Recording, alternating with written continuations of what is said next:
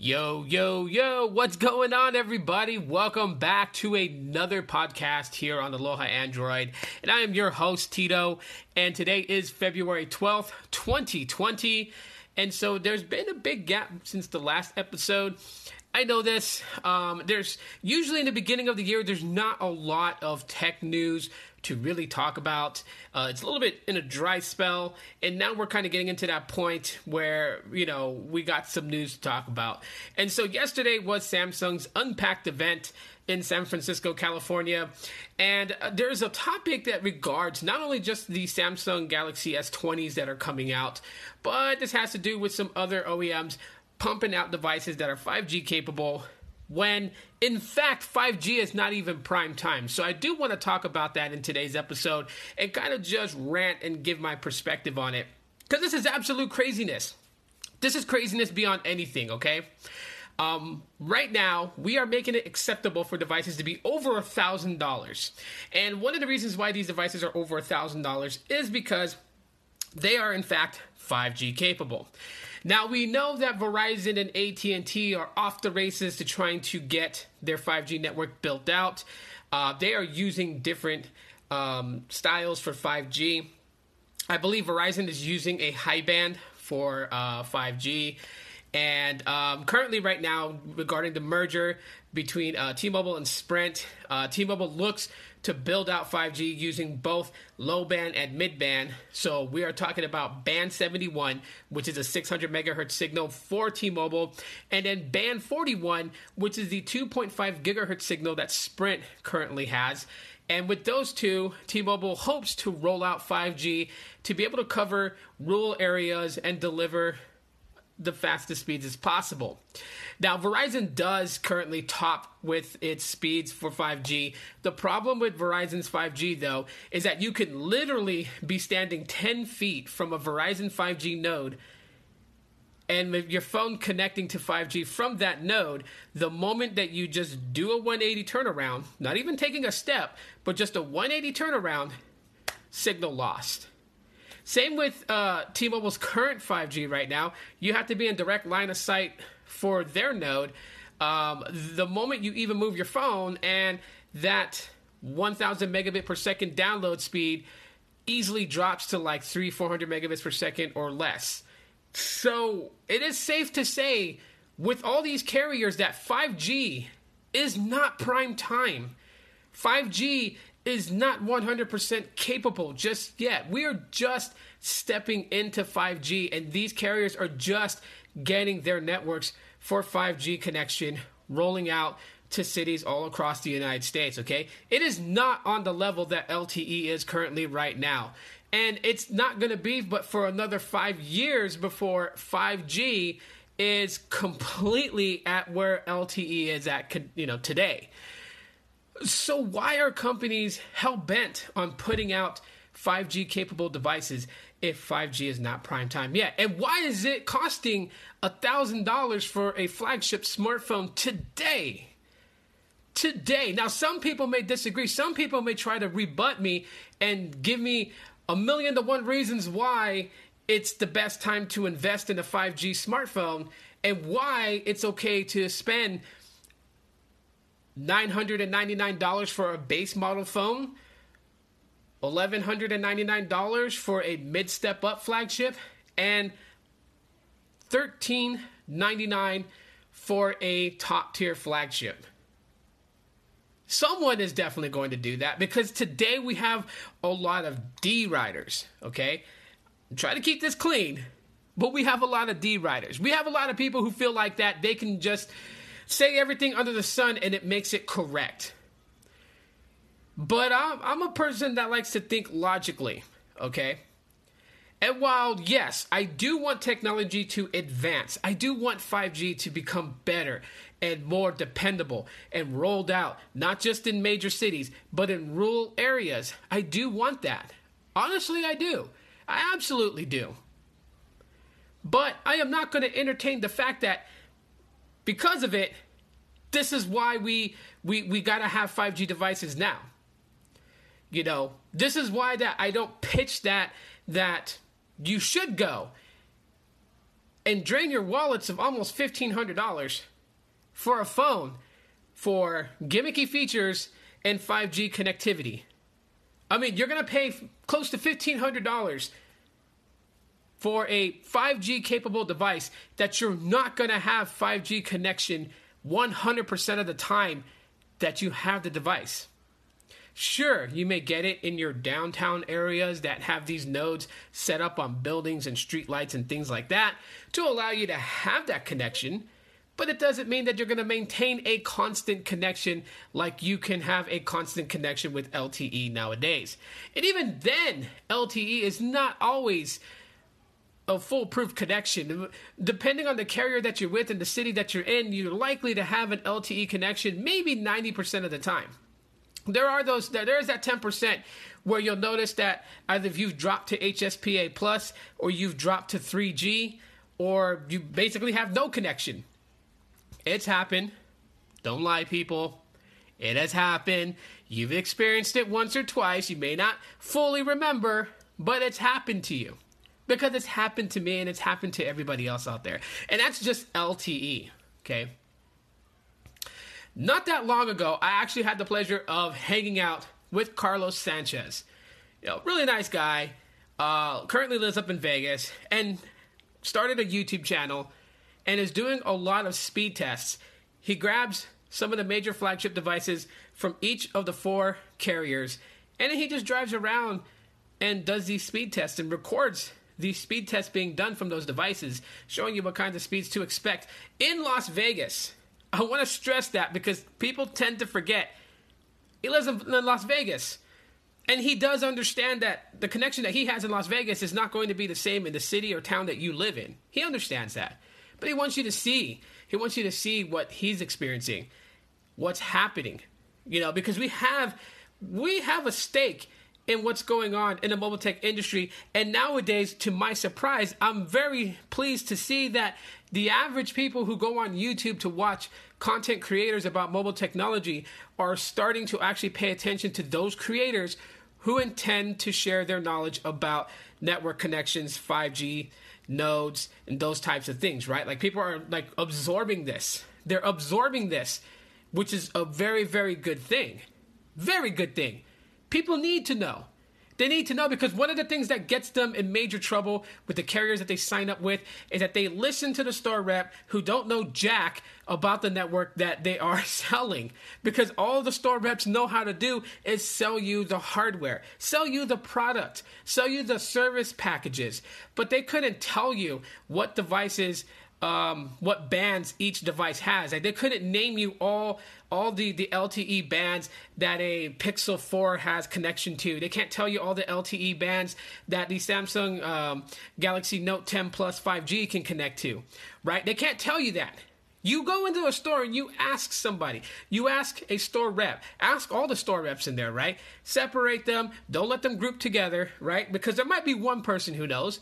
There might be one geek amongst the five other employees in that shop that actually pays attention to this stuff, but the other ones don't. And then ask them without looking at the brochure, without looking at the pamphlet. Uh, can you tell me what LTE bands that this device can connect to? They can't. They can't because they're not trained to do that. They're not trained to do that because AT&T, Verizon, T-Mobile, Sprint, they don't care if your device has all the latest LTE band connections or if they don't. They need to move inventory. They need to move product. They need to move back stock. If they have a bunch of stock of the Galaxy Note 10 Plus 5G, guess what they're going to do specials on? And guess what they're going to pitch to you when you walk into their store? They're going to pitch to you. They're going to pitch to you to get the Galaxy Note 10 Plus 5G. They're going to tell you about all the bells and whistles that it has. It's got a large display and a small body form factor. You want to be able to get a nice, uh, you know, thing going on with, you know, drawing on your PDF files for your businesses and things like that. It comes with a built-in stylus. You got this click button where you can just click the button when you're away from the phone to to to start a video recording session, and you have these gestures with the S Pen. Okay, I get it, gimmicky features, but what LTE bands does it connect to? And you know what? Like, we know that the Galaxy Note 10 Plus 5G has the latest connections, right? It can connect to band 71. It can it can connect to all these different bands, band 66 and all that. It can connect to them. It's going to have the latest, right? Because it's the latest, newest ones. See, people tend to not understand. Um, like they'll buy an older device, like say like you know somebody who like is myself, who is like who likes Google Pixel devices, right? And they buy a Pixel One, they put their T-Mobile SIM card in it or their AT&T SIM card. And they're wondering why they're not getting the same fast speeds as their friend who's on the same carrier with them who bought the Pixel 4 and is getting faster data speeds than they are. And that is because the Pixel 1 does not have connection to the latest LTE bands. It just doesn't. You can't there's there's no software upgrade that can just make the modem be able to connect to that signal. It just doesn't happen right? It has to do with the radios, it has to do with the modem. And that's hardware, that's not software. So you can't patch a phone and make it connect to, you know, all the latest, newest um, LTE bands that there is currently out there. Otherwise, older devices would just run as fast as newer ones. There wouldn't be a need to have, you know, a updated series of processing chips, modems, and radios. Okay. So, why is it? Because we know that 5G is not prime. Why are companies interested in selling you a 5G capable device? See, in the in the world of YouTube right now, things have left from just making straight up videos to now doing live streams. Live streams seems to be the normalcies, right? And you know what? There is a good amount of information that you can get from live streams because there are people that are coming out of the shadows who would not necessarily make a YouTube channel and make a video, but they'll go into someone's live stream and share the knowledge that they have. And sometimes people do see things differently. People have their perspective on things here's something that you got to kind of think about. So 5G is not prime time right now, and it's not going to be prime time in the next month, right? These carriers, they've been talking about 5G for years. We are now starting to see some action about 5G, but it doesn't mean that 5G is prime time rolled out from the west coast to the east coast, from the north to the south border. No. Okay? It is in cities and it's very spotty. I know this. Done 5G testing with Carlos that we, we tested out all kinds of things like like he connected uh, his Verizon device to a 5G node from Verizon and was getting like a thousand, you know, 42 megabits per second download speeds. That means a thousand and 42 megabyte files could download in a second. That's almost a gig. One gigabyte is 1,024 um, megabytes equals one gig. One gigabyte. So it's nearly one gigabit per second speed. However, the moment that I stood in front of him while he ran another speed test from the same phone, from the exact same point he was standing, just my body standing in front of that phone, instantly cut down the connection all the way down to 400 megabits per second and struggling. So we know that 5G is not capable. Verizon's 5G, which which is dependent on high band, is a shorter range of connection. So in order for Verizon to have like the best coverage downtown Phoenix area, would literally mean that every light post would have to have a 5G node attached to it in order for a 5G capable device on Verizon to maintain a constant connection. All right? High band has short distance. Right? So you would actually need like high band mixed with mid band mixed with low band to basically not only provide, you know, fast speeds but a broader connection. Right? What T Mobile is trying to do, even though T Mobile has dropped the ball in releasing 5G, their 5G is actually struggling worse.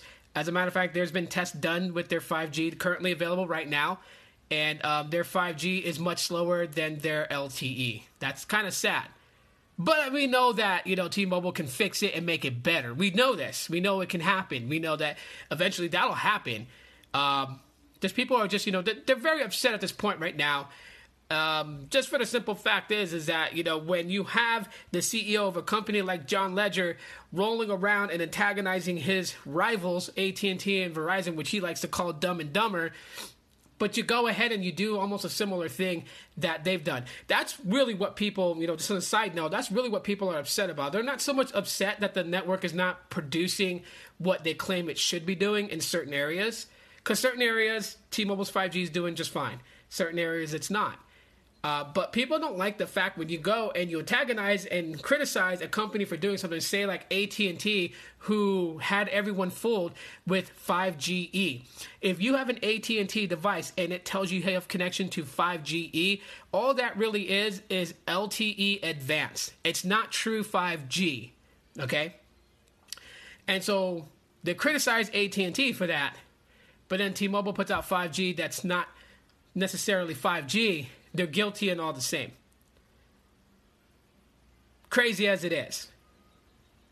But before we continue on, a word from the sponsor. All right, we are back. So, second half of this broadcast and the point that I'm trying to make. The reason why I'm explaining 5G and how it's not ready for prime is that I find it funny that companies like Samsung, companies like OnePlus are pitching 5G devices and telling you in all of what they're doing that it is now time to buy a 5G capable device. Look, people, heed my words. It is not the time to buy 5G capable devices. Okay? It is just not. Because you're not going to get what you're expecting. See, I'm looking at this from a consumer standpoint, not a tech geek like myself or my colleagues and friends but a consumer standpoint. And if a consumer is saying, you know, being told that by this device, it has connection to 5G. They're expecting when they hear the rep tell them you're going to get faster data transfer speeds, you're going to be able to download a movie in seconds. They're going to expect that 100% of the time. They're not going to know, yeah, you could download a movie in seconds if you maintain the constant connection to that 5G node that your device just so happens to pick up on in a certain specific spot you're standing. But the moment that you move, you're going to instantly be dropped down to LTE. That's not what consumers are expecting. So here you have it.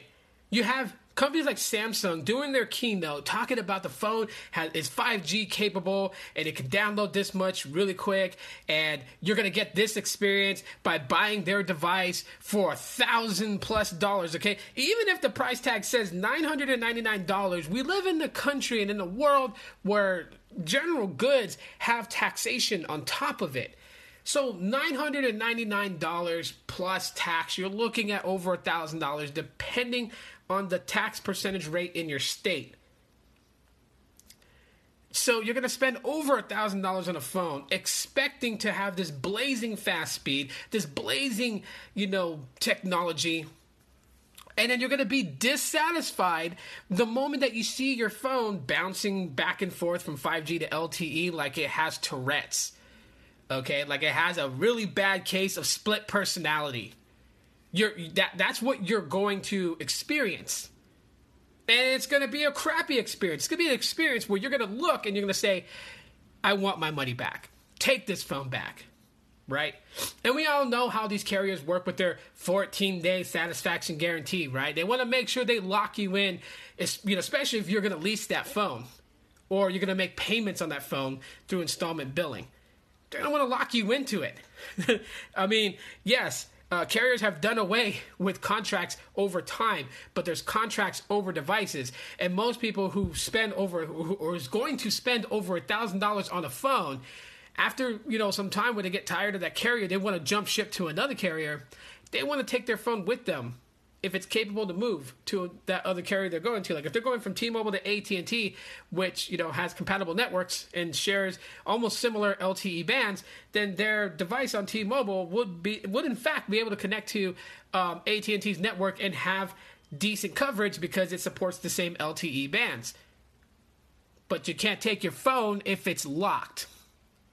I mean locked where like if you put another SIM card in it, it's not going to recognize it you have to get the phone unlocked in order for it to register and connect to a different carrier SIM card. And that's where they lock you in. That's where you get you get you get pounded in the backside, right? Um, and they don't even give you a sign to say, hey, we're coming in and just rear end you, so get your Vaseline ready. No, no, no, no, no. They don't even do that, right? They just go for it, relentless, because they don't care. Carriers don't care about you. And the OEMs who build the smartphones, they don't care about you either. All you are is a dollar sign. That's it. What can they milk you for? They will sell you everything under the sun to get you to spend your hard earned money on their products. My phone can unlock without a touch of a button. It's going to look at you and recognize your face. Boom, it's unlocked. It'll, it'll, it'll use your same um, unlocking mechanism, which is your face, to determine to open up your bank application, to authorize a, you know, a, a uh, tap to pay service oh, our phone uses a stylus, and you can push the button with a gesture, and it will start a recording. So if you're a video vlogger, you can really literally start recording from your phone from a distance without needing to push the record button on the viewfinder on the screen. Um, what else is there? Oh, it can swim in three meters of water. It can withstand a dust storm because it is IP68 dust and water resistant. You know, oh, our phone can basically read what your hand is doing. If you wave your hand over the screen, it will know to turn the page on something you're looking at. You know, gesture controls and and um, more smart AI technology, and they and they they they feed you all these features to justify why they're telling you. By the way, the phone cost over a thousand dollars, but that's okay. You you you didn't need to to um, put that as a down payment on a decently used vehicle to buy, just buy our smartphone, which will become obsolete because other than Google devices, other OEMs hardly update with the latest software version. Like today, it is more lucrative for them to sell you new hardware with the latest software than it is for them to update past hardware with the latest software. You look at Samsung, you look at LG, you look at you know, all, all these other companies that build devices that use Android, and you'll notice that when the latest version of Android comes out, those devices get it seven months after that operating system came out. You know, six or seven months, eight months, if lucky. And then if they get it, then the next version of Android that comes out, they will not get it. This is the reason why that I absolutely choose Pixel devices because I know I will get a good amount of OS updates and three years worth of security patches before my device becomes irrelevant. But by then, since I have the Pixel 3, by then my phone will become obsolete by the time that the um, the Pixel 6 comes out or the Pixel 7 because the Pixel 1 was only supposed to have was only supposed to go up to Android 9 and it ended up getting Android 10. They got it got an additional year of support and was only recently the support was cut off this December for the Pixel 1. The original Pixel no longer got support this uh, after this December. So interesting enough, maybe, maybe we, maybe, maybe, maybe the Pixel 3 will be good even when the Pixel 7 comes out. Who knows? Point is, is that I know that technically I don't have to get the Pixel 4. I don't have to get the Pixel 5 or the 6. I don't have to because my Pixel 3 will still be supported. Sure, it'll be a little bit obsolete because it's going to have an older processing chip. It only has four gigs of RAM. You know, it has a standalone. Um, was it? Uh, has a standalone chip for processing photos, which I think is pretty cool. Unlike other devices that do all image processing from the same processor chip, my Pixel 3 has a dedicated chip to process images all, all on its own, standalone, not, not dependent on the main core chip.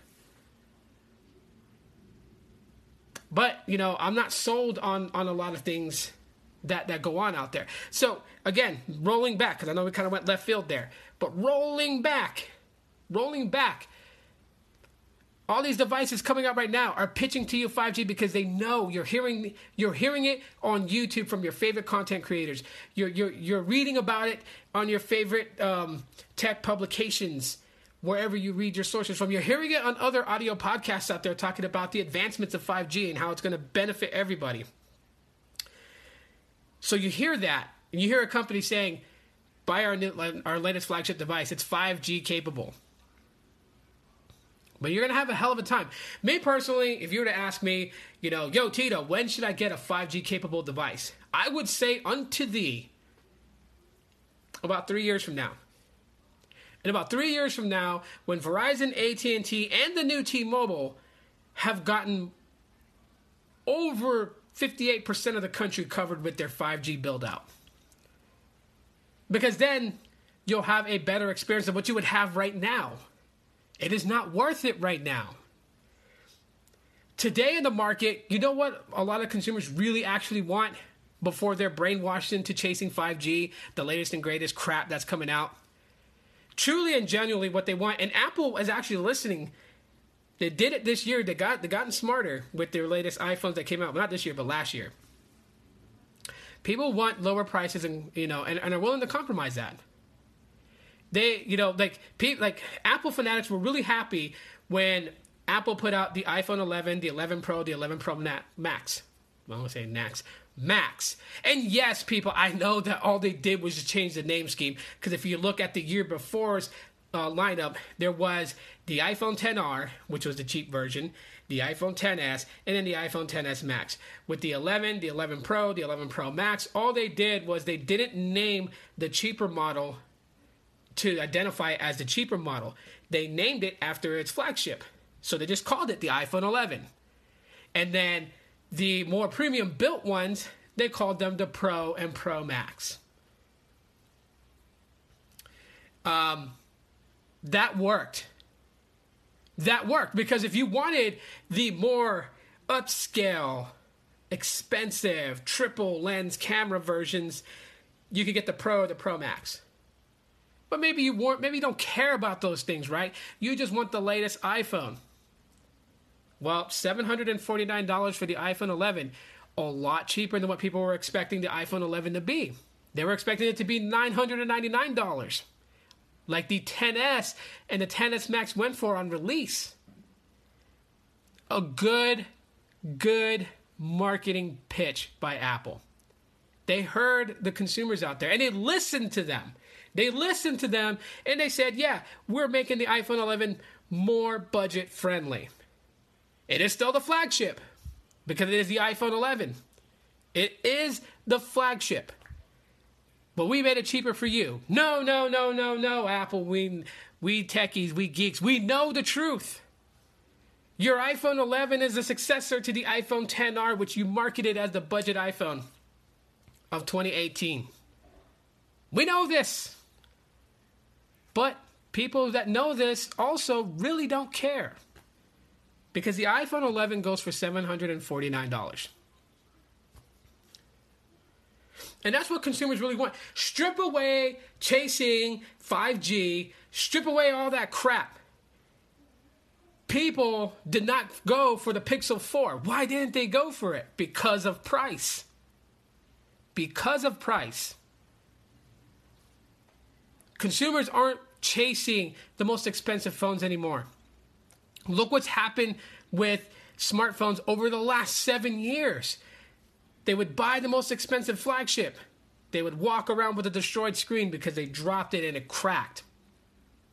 This gave birth to making all kinds of cases. Cases with one inch lips to protect the display. Came out, um, businesses came out with their, oh yeah, we have glass screen protectors, 9H hardness that can withstand impact and absorb the shock of the impact while protecting your screen. So the, the screen protector will shatter and spider crack, but guaranteed when you peeled it off, your actual screen is going to be flawless.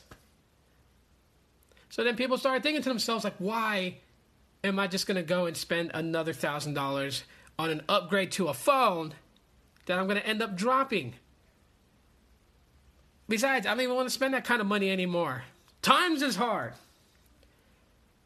So they don't want to spend that money anymore. Right? They're looking for a company that's willing to give them as much as possible with their smartphone flagship, but not charge an arm and a leg. You don't have to feel like that you got to go run and donate one of your kidneys or cut off one of your testicles to buy this phone. People want to be able to say, "Yeah, I could afford 600 bucks." And feel like that they got a really really kick-ass phone. Nothing wrong with that. Nothing wrong with that at all. So why chase a 5G device? Why spend $1,000 for something that you you you're hearing from people who are being open and honest and transparent with you that are saying 5G is not prime time yet. Just wait. Wait two more or three more years before you invest in a 5G capable device. And then to think about it in another term, say you did buy a 5G device. Say you bought the Galaxy S20 Ultra or the Note 10 5G Plus or the OnePlus 7T Pro McLaren Edition. Say you bought those phones. In three years' times from now, they're going to be obsolete compared to the technology that has been advanced in 5G three years from now. So a 5G phone sold three years later is going to be a, like 10 times faster than a 5G phone sold in 2020. There's some food for thought for you guys. Anyways, that's pretty much all the time that I have for this episode. For those who took the time to click the link and listen, I appreciate it so much. If you're following me on different podcast publications, thank you so much. And if you didn't know, uh, my episodes are sprouted across all different podcast sources such as Stitcher, Apple Podcast, Google Podcast, and all those works. You'll find me there. Just look up Aloha Android and you will find my audio podcast show. Thanks so much for taking the time to listen. Um, yes, you can. If you use Anchor, you can send me a voice response back. I would love to hear your thoughts on it. Definitely can do that. And the best two will be featured in the next podcast. I will save the recording, I will add it to the next episode as a shout out. So thank you so much for taking the time to listen. You guys are clutch. You heard it here on Aloha Android. Again, my name is Tito. You guys have a blessed, wonderful, happy hump day. Aloha.